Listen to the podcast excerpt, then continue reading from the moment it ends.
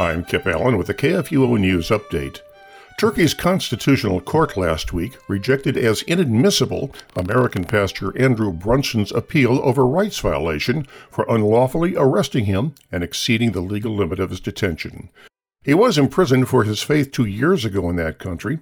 Although he now lives in the United States, the prison sentence against Brunson, who was arrested in October 2016 and charged with espionage and committing crimes in the name of a terrorist organization as a non member, remains. Brunson's appeal was made on the basis that his arrest was illegal and beyond the legal limit of detention. A Christian after school ministry tied to Moody Church in Chicago is sufficiently religious enough to qualify for an exemption from having to pay into a state insurance program, an appeals court ruled last week.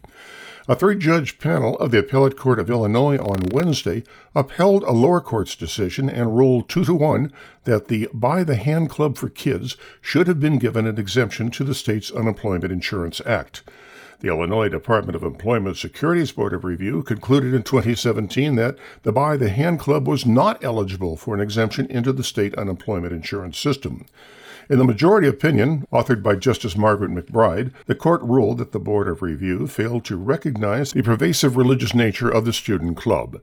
This included the club requiring members and staff to be Christian, hosting Bible studies and chapel services, and leading field trips to faith based events such as Christian music concerts.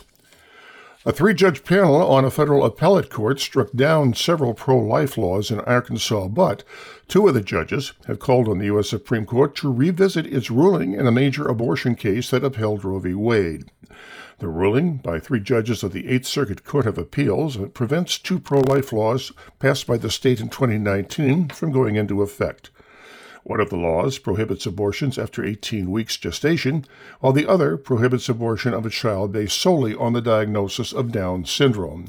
Judge James Loken, a George H.W. Bush appointee who authored the opinion, cited the precedent set in the 1992 Supreme Court case Planned Parenthood v. Casey when upholding the lower court's ruling blocking the Arkansas laws from going into effect. While the panel unanimously agreed that the Supreme Court precedent required them to strike down the Arkansas laws, two of the judges urged the court to reconsider the finding of Casey. One of the judges, George W. Bush appointee Bobby Shepherd, shared his view that good reasons exist for the Supreme Court to reevaluate its jurisprudence in Casey.